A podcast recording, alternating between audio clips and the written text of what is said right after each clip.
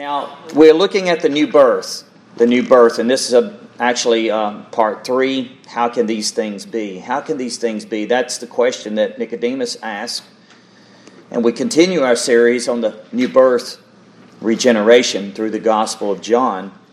So, if you have your Bibles, please turn with me there as we continue our study. And after this message, we're going to have communion. It's first of the month, and we try to We'll try to stay with that schedule as much as we can, Lord willing. John chapter 3. John chapter 3. John chapter 3 is, by the way, a very, very important section in this wonderful fourth gospel, and it's a key chapter from the entirety of the whole Bible itself 66 books of inspiration that's compiled into one book, the Bible.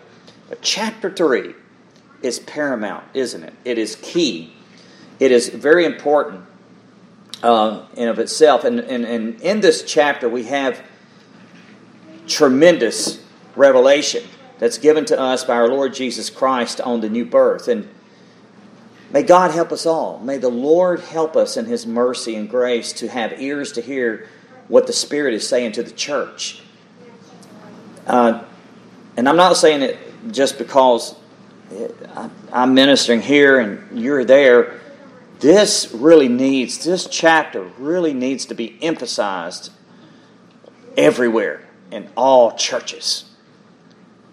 Being what it means to be born again of the Spirit of God. And Jesus tells us, He tells through Nicodemus, a man that was very, very religious, very active, a man that supposedly was a teacher of the Jews of Israel. And we see this here. So, John chapter 3, uh, I'm going to start with verse 1. I'm going to stop at verse 15. Now, I'm telling you, this is a privilege this morning to open up this wonderful gift that Redeeming Grace Church has given me. Um, I can't thank, thank you enough. Uh, telling Brother Zach here earlier this week. Uh, what a gift it is to have, and as you well know, all of us knows, we need not to take for granted this book, do we? As Spurgeon has said, it has come to us on a sea of blood, folks. Many, many martyrs. William Tyndale was one of the ones that gave his life and they literally burned him to the stake and strangled him at the same time because he all he did he translated the word of god from greek from greek arabic hebrew into our english language. What a price has been paid. And not only him there's been many. John wycliffe before, uh, before him and then you have tyndale and you have these men that have stood and, the, and at that time, the Catholic Church, if you came against the authority of the Catholic Church and, and you stood on the Word of God, you were basically given as a given over as a martyr. Uh, they, they branded them as a heretic. But these men gave their lives, and we must never forget that this Word of God has come to us in a great price. Amen? Well, in saying that, this is a wonderful translation. Um, the LSB is a more recent translation the Legacy Standard Bible translation, and it is the closest uh, to the original Hebrew and Greek. So I'm thank God for this wonderful translation I'm reading to you this morning. Amen. This word, wonderful gift, a wonderful gift to the church. The greatest, actually, outside of, right along with salvation. How can we know about salvation unless we have the Word of God? It is God's Word, His revelation that God teaches us and shows us how we can enter into the kingdom of God. And, and we'll see, we'll see exactly what the Lord says as we have been studying. John chapter 3, verse 1 to 15. Hear the word of the Lord. Now there was a man of the Pharisees named Nicodemus, a ruler of the Jews. This man came to Jesus by night and said to him, Rabbi, we know that you have come from God as a teacher, for no one can do these signs that you do unless God is with him. Jesus answered and said to him, Truly, truly, I say to you, unless one is born again, he cannot see the kingdom of God. Nicodemus said to him, How can, how can a man be born when he is old? Can he enter a second time into his mother's womb and be, bo- be born? And Jesus answered, Truly, truly, I say to you, unless one is born of water and the Spirit, he cannot enter into the kingdom of God. That which has been born of the flesh is flesh, that which has been born of the Spirit is spirit. Do not marvel that I said to you, You must be born again. The wind blows where it wishes, and you hear its sound, but do not know where it comes from and where it is going. So is everyone who has been born of the Spirit. Nicodemus answered and said to him, How can these things be? And Jesus answered and said to him, Are you the teacher of Israel and do not understand these things? Truly, truly, I say to you, we speak of what we know and bear witness of what we have seen, and you do not accept our witness. If I have told you earthly things and you do not believe, how will you believe if I tell you heavenly things? And no one has ascended into heaven, but he who has descended from heaven, the Son of Man.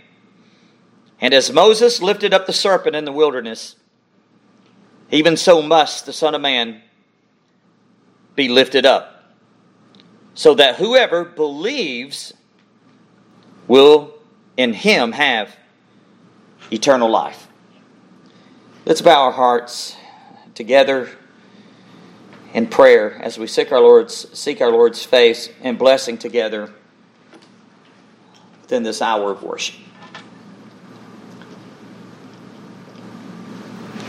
Our Father in heaven, hallowed be your glorious name. And Lord, as your word has said in Samuel, speaking of Samuel, speak, Lord, for thy servant hears. We pray that your blessed Holy Spirit, who is the teacher, the true teacher of all your truth, I pray, Lord, that you will take your word from the hearing of our ears to our very hearts today. Lord, I pray that each and every one of us here today will be changed forever. And if some here has not been born in you, Lord, we pray that your Holy Spirit will mysteriously show them and, and take the scales off their eyes and grant to them repentance and faith to come into thy kingdom. Lord, you're so willing to do this, but your Holy Spirit must do it. Lord, we thank you. Change us more into the likeness of Jesus Christ from glory to glory, and we pray for this for your honor and glory. In Jesus' name, amen. Well, praise God. John chapter 3, as I've already said, is paramount and it's very important. Nicodemus inquires of Jesus. And it says in verse 1 to 3, as we've already looked at, but I want to give a little backdrop of this. Now there was a man of the Pharisees named Nicodemus, a ruler of the Jews. This man came to Jesus by night and said to him, Rabbi, we know that you have come from God as a teacher, for no one can do these signs. Notice he's looking at the signs that you do. He's looking at the doing unless God is with him. Jesus turns this upside down on him and surprises him. What is really important here is the kingdom of God. The kingdom of God. What is the kingdom of God? Nicodemus comes to Jesus by night, as we've looked at that, and for what reason, we're not for sure. Probably not to be embarrassed. Maybe he wanted a long conversation with the Lord. We don't know actually, but what's important is it's already been mentioned. He came. That's what's important. He came. He came to Jesus. Make sure that we come to Jesus. That's what really matters. So he comes to Jesus by nine as one of those superficial believers mentioned in John 2 23 through 25, as we've looked at. He, Nicodemus falls in this category. Now, when he was in Jerusalem, speaking of Jesus at the Passover during the feast, many believed in his name. Many believed in his name when they saw his signs. Notice that. Nicodemus is in this category, which he was doing. And then it says in verse 24, But Jesus on his part was not entrusting in himself to them, for he knew all men, and because he had no need that anyone bear witness concerning man, for he himself knew what was in man. And this is Nicodemus. This is Nicodemus. The Lord refused to accept Nicodemus' profession. He refused it because it was based on the signs and miracles which he had witnessed. Because verse 2 in chapter 3 plainly tells us that. Then Jesus went straight to the real issue. Isn't it wonderful about our Lord? He doesn't beat around the bush, he goes straight to the heart. And that's what Jesus does for all of us and for every person, even a seeker, so to speak. It's really God that seeks. Nicodemus didn't know this at the time, and we don't know it, or any Arminian knows it. And if you're not familiar with Arminianism, it's based upon Jacob Arminius that basically believed in, in early church history that man comes into the kingdom of God by his own free will. And sad to say that this is taught by and large in all churches today, most churches. At one time, most churches in earlier church history believed more Calvinistic. And um, Calvin basically uh, uh believed that it was not by man's free will, but by God's will. And that is correct. And Calvin did not come up with that theology, did he? Actually, Calvin was coming against what Jacob Arminius, the tulip, came about of the um, the backdrop of what Jacob Arminius was basically teaching against God's will. And of course, that side of the camp is basically looks well, we're not robots, we got a will. We can choose and do what we ever well, in one sense we do have a will. Of course, we're not robots. I like what R.C. Sproul says, he does it, God doesn't bring you into the kingdom kicking and screaming against your will. But what really matters here is that God, when He does an operation of the Spirit of God, there is a transformation so great that it takes place. He causes our will to some way be bent into God's will, but it's the Spirit of God that does the work. I've talked to so many people about this and they fight up against it. And you know the same. But time and time and time again, and what Jesus is going to be telling Nicodemus is that salvation has nothing to do with you. It has nothing to do with how religious you are. It has everything to do what God has done. And that's what separates all the religions, by the way, if you notice, in this world that is basically man centered and trying to get to God.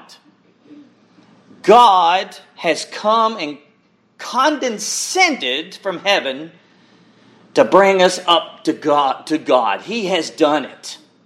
And this is what Christianity is and it has separated Christianity is separated from all those religions of the world that try and try whatever they may do to get to God God has, in His great love, has come to us in Jesus Christ. That's the gospel. And, and, and Jesus is going to be telling Nicodemus this. He, he's basing everything upon son. Notice how he start, begins. Rabbi, he tells him, he addresses him as a teacher. We know that you have come from God. Now, he acknowledges that as a teacher. For no one can do, but he gets this wrong here, but no one can do these signs that you do unless God is with him. And Jesus answered and said to him, and notice Jesus begins to say, Truly, truly, Amen, Amen. In other words, this is a statement. Jesus is correcting Nicodemus's false theology. I say to you, unless one is born again, born from above, what he's saying, he cannot see the kingdom of God. Now, he later on he says enter, but notice he, he cannot see it. Nicodemus has blind eyes, folks. This is the world. They're blind and not only are they blind, as we saw, and we will see once again from Ezekiel, they're dead. They're dead men walking. Oh, they're alive and they run about doing things as we do physically, but inwardly, spiritually, they're dead in their sin, trespasses, and sins, separated from God. And they may go to church. They may be we considered kind and nice people and but they're separated from God. There's no peace of God. They don't have peace with God. Therefore, they cannot know the peace of God. First, they must have peace with God. And that comes by being justified by faith alone in the person and the works of Jesus Christ. Now, Nicodemus gets to the heart of the matter, doesn't he? And I love that about our Lord. He gets straight to the real issue that plagued this very religious man, this Man, by the way, that was a a hypocrite.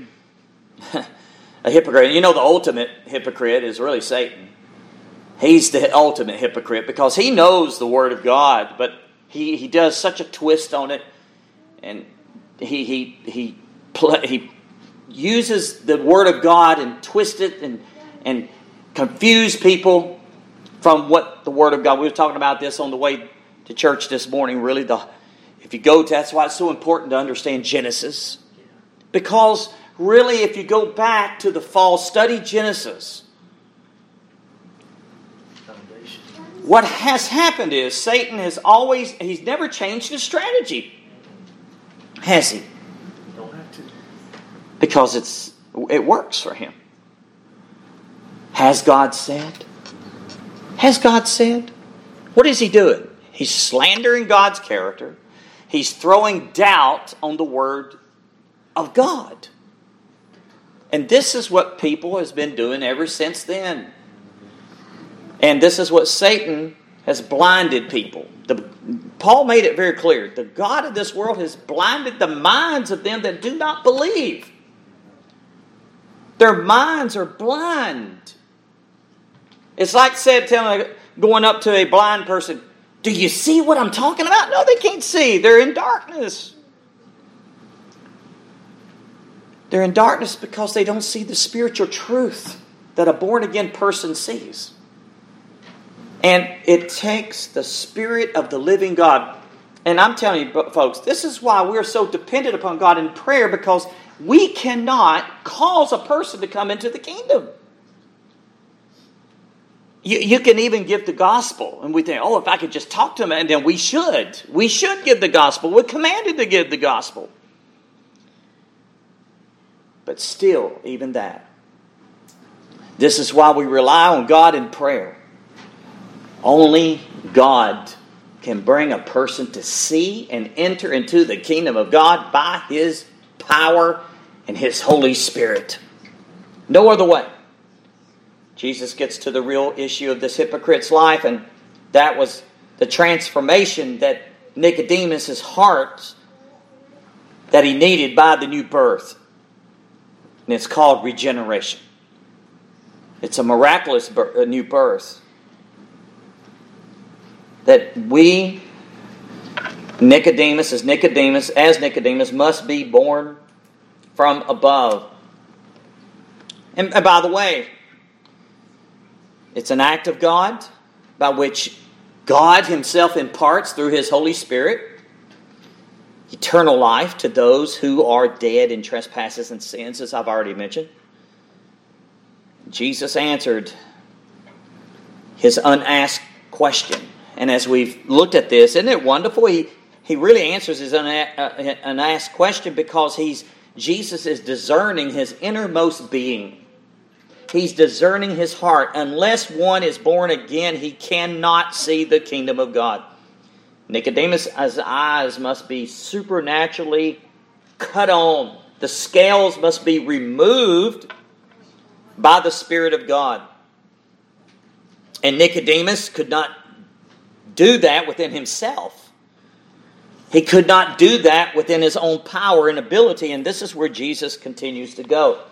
And the kingdom of God, Jesus is speaking specifically of the kingdom of salvation the spiritual realm, where those who have been born again by the divine power through faith, by the Spirit, the water, who now live under the rule of God, mediated through His Son.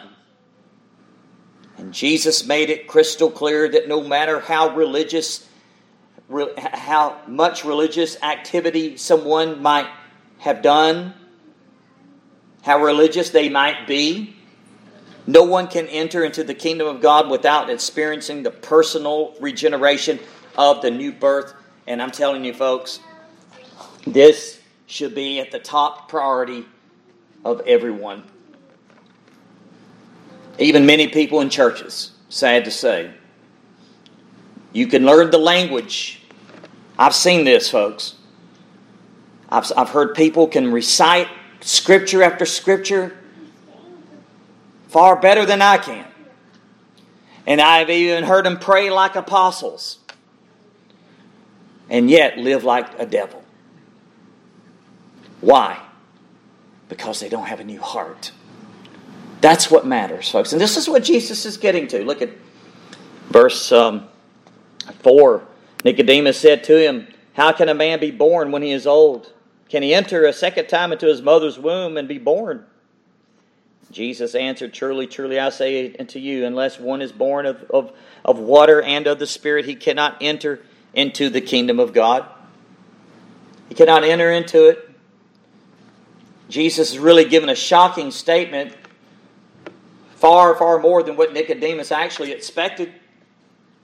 Yeah. How can a man be born when he's old? He doesn't really understand the analogy Jesus is given, but it's really a simple analogy is you had nothing to do with your first birth. You not you had nothing to do. You you not have nothing to do with your second birth. He cannot enter a second time into his mother's womb and be born, can he? No. Nicodemus did not understand. He did not interpret Jesus' words right. He re- replied in the context of the Lord's analogy. How can, how can he start all over and go back to the beginning. How? How? Jesus was telling him that entrance into God's salvation, into the realm of salvation, was not a matter of adding something to all his efforts, but rather him abandoning and canceling everything and starting all over. That would shock a lot of people, wouldn't it? That's been in the churches for 50 years and that does not know the Lord Jesus Christ personal and, and, and has surrendered to his lordship. They say, Oh, Jesus is my Savior, but they continue to live as they always lived. And He is Savior. But I'm telling you this, folks, He's not Savior and you can't divide him from his lordship. He is Lord. And Jesus Christ is Lord over all. He's Lord of all. And every knee shall bow, every tongue will confess that Jesus Christ is Lord to the glory of God the Father. He's Lord no matter what. So we are to submit to his lordship and come and abandon oh, uh, everything and starting all over, starting anew. That's what Jesus is telling him. You must begin anew. You must dump your religion. Paul did that. He said it was all manure, dung. To come to God means we come bankrupt. We come empty. Didn't Jesus say that in Matthew 5? The very first beatitude on the Sermon on the Mount? Blessed are the poor in spirit. And what did he say? For theirs is the kingdom of heaven. Those that come to Jesus, poor and bankrupt in spirit, what he's saying is, you come at the bottom of the barrel. You come recognizing that you can do nothing to enter into that kingdom. We cannot add to it. It takes the Spirit of God to even help us to see that we come poor, blind, and naked, so that we may be rich in Christ. Broken. That word poor means we come broken. We abandon everything. At the same time, now Nicodemus clearly could not grasp the full meaning of what it meant. Jesus was making the entrance into the kingdom of, of God on something that could not be obtained through human effort. This is so important, isn't it? And this is basically what he's saying to him. If spiritual rebirth, like physical rebirth, was impossible from a human effort, then where did that leave the self righteous Pharisee since the system in which he had placed his hope was powerless to save him? Far from minimizing the demands of the gospel, Jesus challenged this Pharisee. I love these, these passages all through the gospel where Jesus challenges people. And he always challenges them to the very core of their being, like the rich young ruler. So important. So he challenges them to come to admit his spiritual bankruptcy and to abandon everything he was trusting in for salvation. Everything. Well, now, as we looked at last Lord's Day 5 through 7, I'm not going to go through the whole, but just scratch the surface here.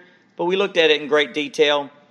Jesus answered, Truly, truly, I say to you, unless one is born of the water and of the Spirit, he cannot enter into the kingdom of God. That which is born has been born of the flesh is flesh, that which has been born of the Spirit is spirit. Do not marvel that I said to you, You must be born again. Water and spirit, water and spirit. And this often referred to symbolically in the Old Testament as spiritual renewal and spiritual cleansing that only the Holy Spirit can do. Let's read it again. Go with me to Ezekiel 36. I cannot emphasize this enough, and this is exactly where the Lord goes with Nicodemus. And he says, You should have known these, you should know these things, Nicodemus. He didn't, he didn't really know it. He was a teacher of the law, he didn't know it. Notice 30, verse 36, begin with verse 22. And listen to the word of God in the Old Testament through this prophet. Ezekiel.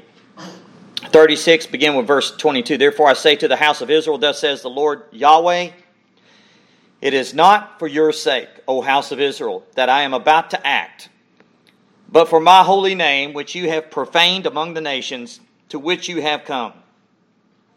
God says this I will prove the holiness of my great name, which, have been, which has been profaned among the nations, which you have profaned in the midst and then the nations will know that I am Yahweh, declares the Lord Yahweh, when I prove myself holy among you in their sight.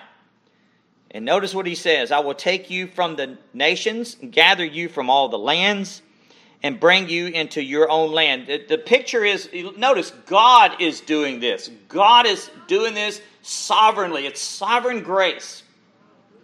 It's not something we do.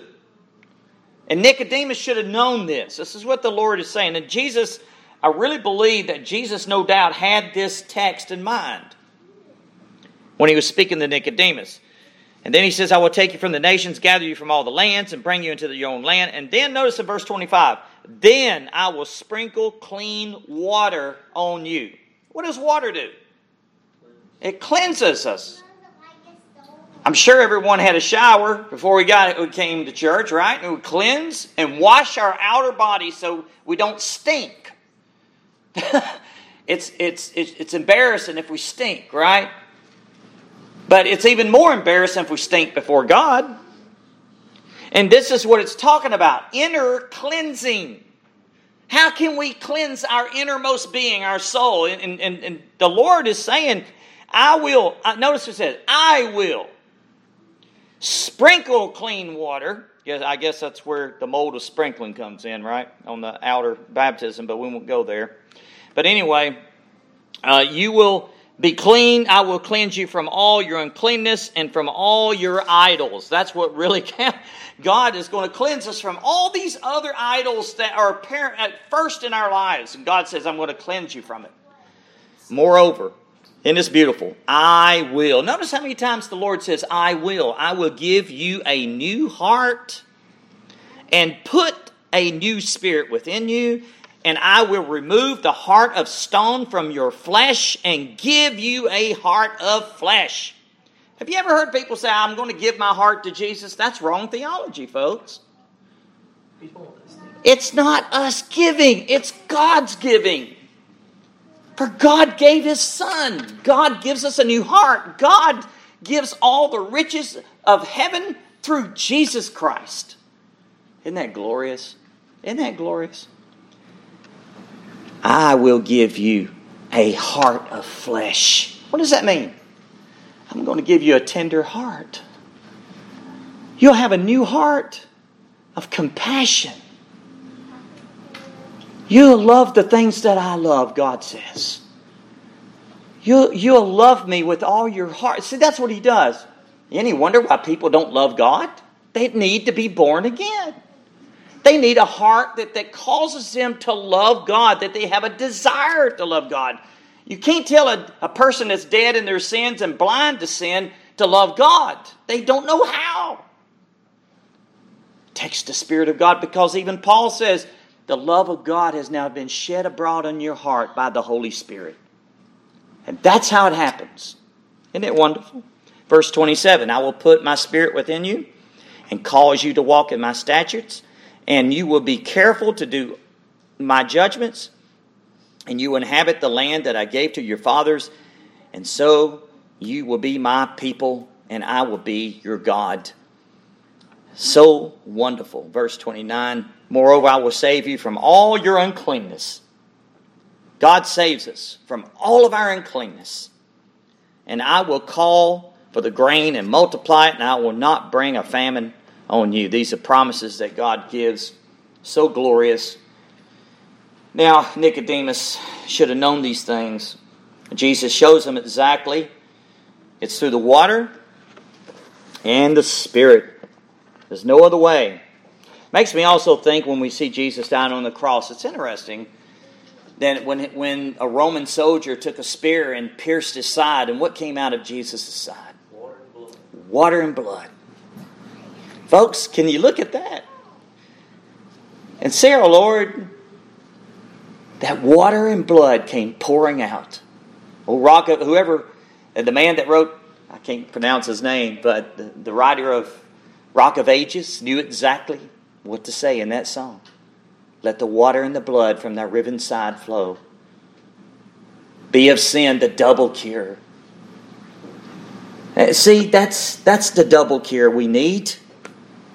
And I don't know about you, even in being a born again child of God, it continues. Not that I, you, you tried to get into salvation, um, or that's come to a child of God. Right now, it's sanctification. I think people's got it all backwards. I know the Roman Catholic Church has it backwards because they try to do, do, do into the kingdom like the cults do, but it's the other way around. You come into the kingdom of God, and then sanctification follows. It's synergistic. In other words, that's what the theologians say. It's, it's, it's the Holy Spirit doing the work within us, but we are to come alongside and discipline ourselves in the things of God and continue to continue. And that even takes the Spirit of God, but there's a continuing on our side on sanctification. But regeneration, folks, all of God. It's all of God. Well, let's look at continue to what um, the Lord says because our time, my time is um, short because we have communion.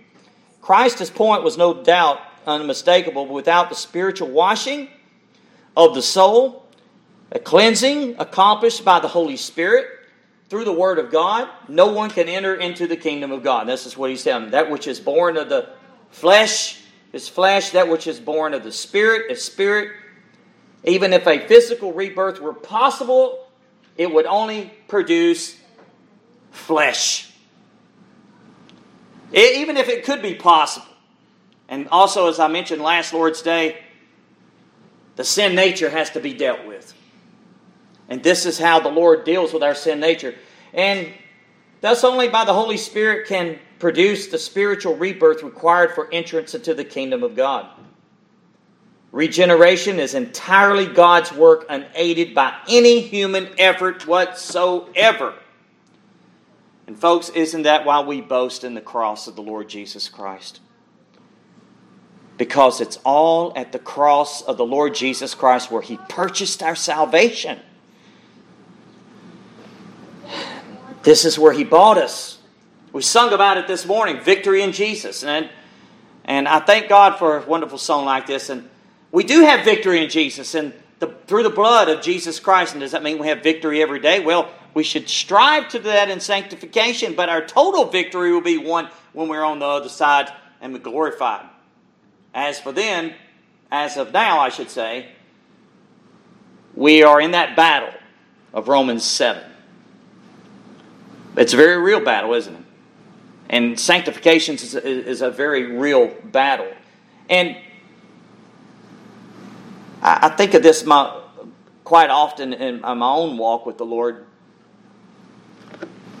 I see more of my sin because the Spirit of God has turned the lights on in my heart. I saw it first, and you saw it when you first come to Jesus Christ and say, Oh, my sin, my sin, oh, the bliss of this glorious thought, my sin, not in part, but the whole. And Jesus dealt with that sin completely and entirely. He took it all upon himself. And in my personal sanctification, when I say, Lord, I need this cleansing, that's why Luther believed it was important to preach the gospel to ourselves every day to remind us of these great truths. Of our repentance is not only a one time act, but it's a continual act. And it doesn't mean we're earning our salvation. No, it means when we come to salvation, we realize the depth of our sin. so that's important. Look at verse 9 through 10. We see Nicodemus doubting. Nicodemus answered and said to him, how can these things be? How can these things be? Jesus answered and said to him, Are you a teacher of Israel and do not understand these things? And Jesus is referring, you should know them. Jeremiah 31 31, Ezekiel, uh, the prophets, you, you, you should know this. Truly, truly, I say to you, we speak of what we, we know, bear witness of what we have seen, and you do not accept our witness. If I told you earthly things, you do not believe. How will you believe if I tell you heavenly things? He's Nicodemus, what Jesus is doing, he's really rebuking Nicodemus for his doubt. He's doubting the Lord, although nothing in this passage suggests that Nicodemus was converted at this moment. Verse 11 strongly implies that he was not, right? But Nicodemus never forgot his discussion with Jesus. Later, he boldly defended Jesus before the Sanhedrin. Go with me very quickly to John 7. Let's looking at Nicodemus. We see a little bit that there was a change in this man's heart. In John 7,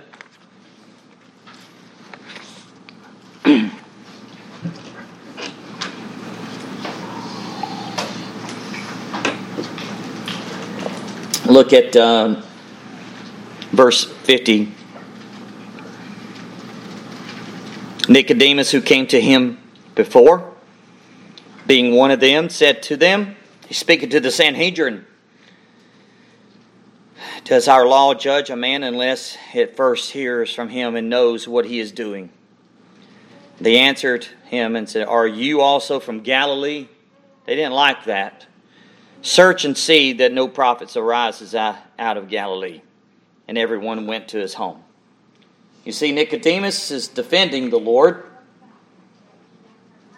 That's a good sign that this man was changed. He was born again. He also helped Joseph of Arimathea later on to prepare the body of the Lord for his burial. In John 19, go with me to quick John 19. We're just glancing at this. Verse 38 and 39.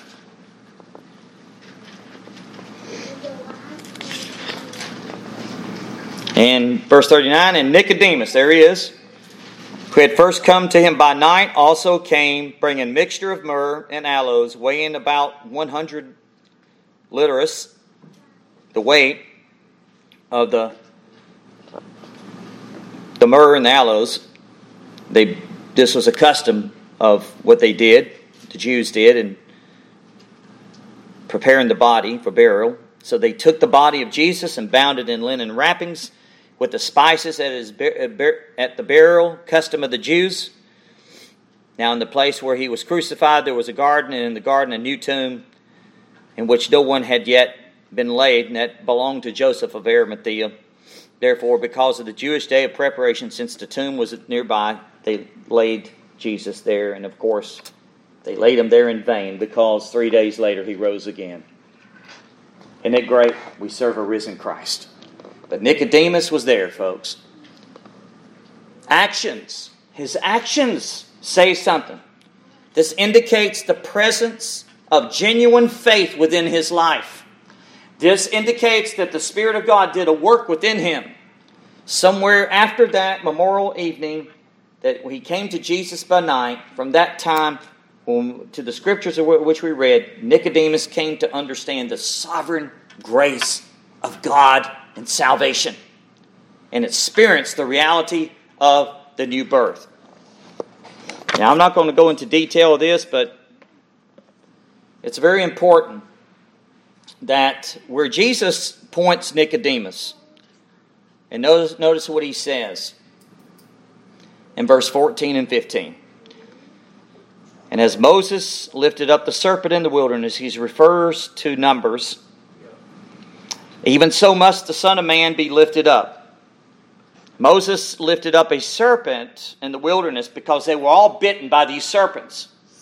And a healing came about with those that would look at that serpent lifted up on that pole would be healed. You even see this symbol with the paramedics, right? You see this? They use that symbol. It comes from this.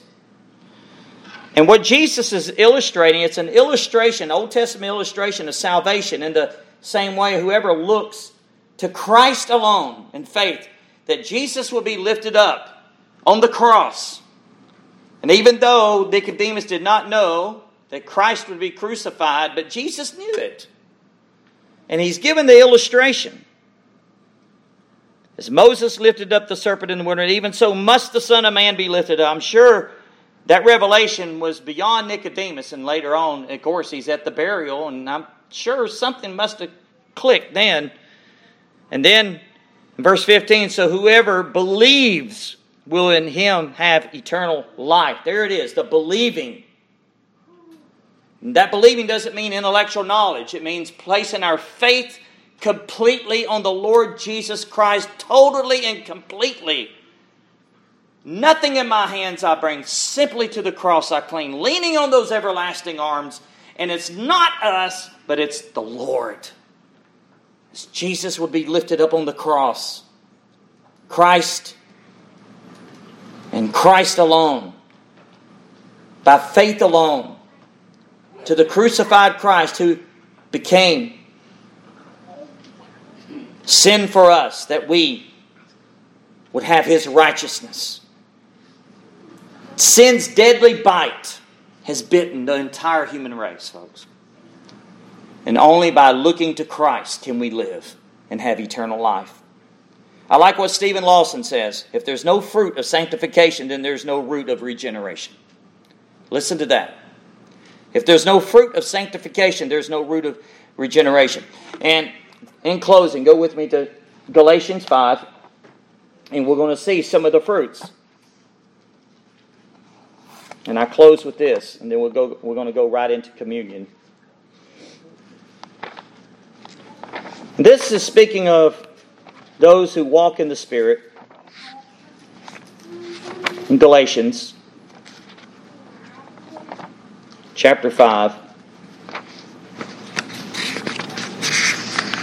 Actually, the whole book of Galatians is what Luther said, Romans, Romans in shorthand. Verse 16, but I say, walk by the Spirit, and you will not carry out the desire of the flesh. So we know to walk by the Spirit must be born of the Spirit.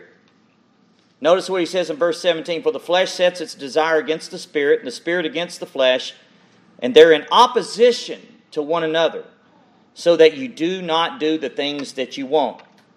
For if you are led by the Spirit, you are not under the law. We know the law can only show us our sin and condemn us, right? It cannot save us. Now, the deeds of the flesh are evident, which are and then he gives a list sexual immorality, impurity, sensuality, idolatry, sorcery, enmities, strife, jealousy, outburst of anger, selfish ambition, dissensions, factions, envying, drunkenness, carousing.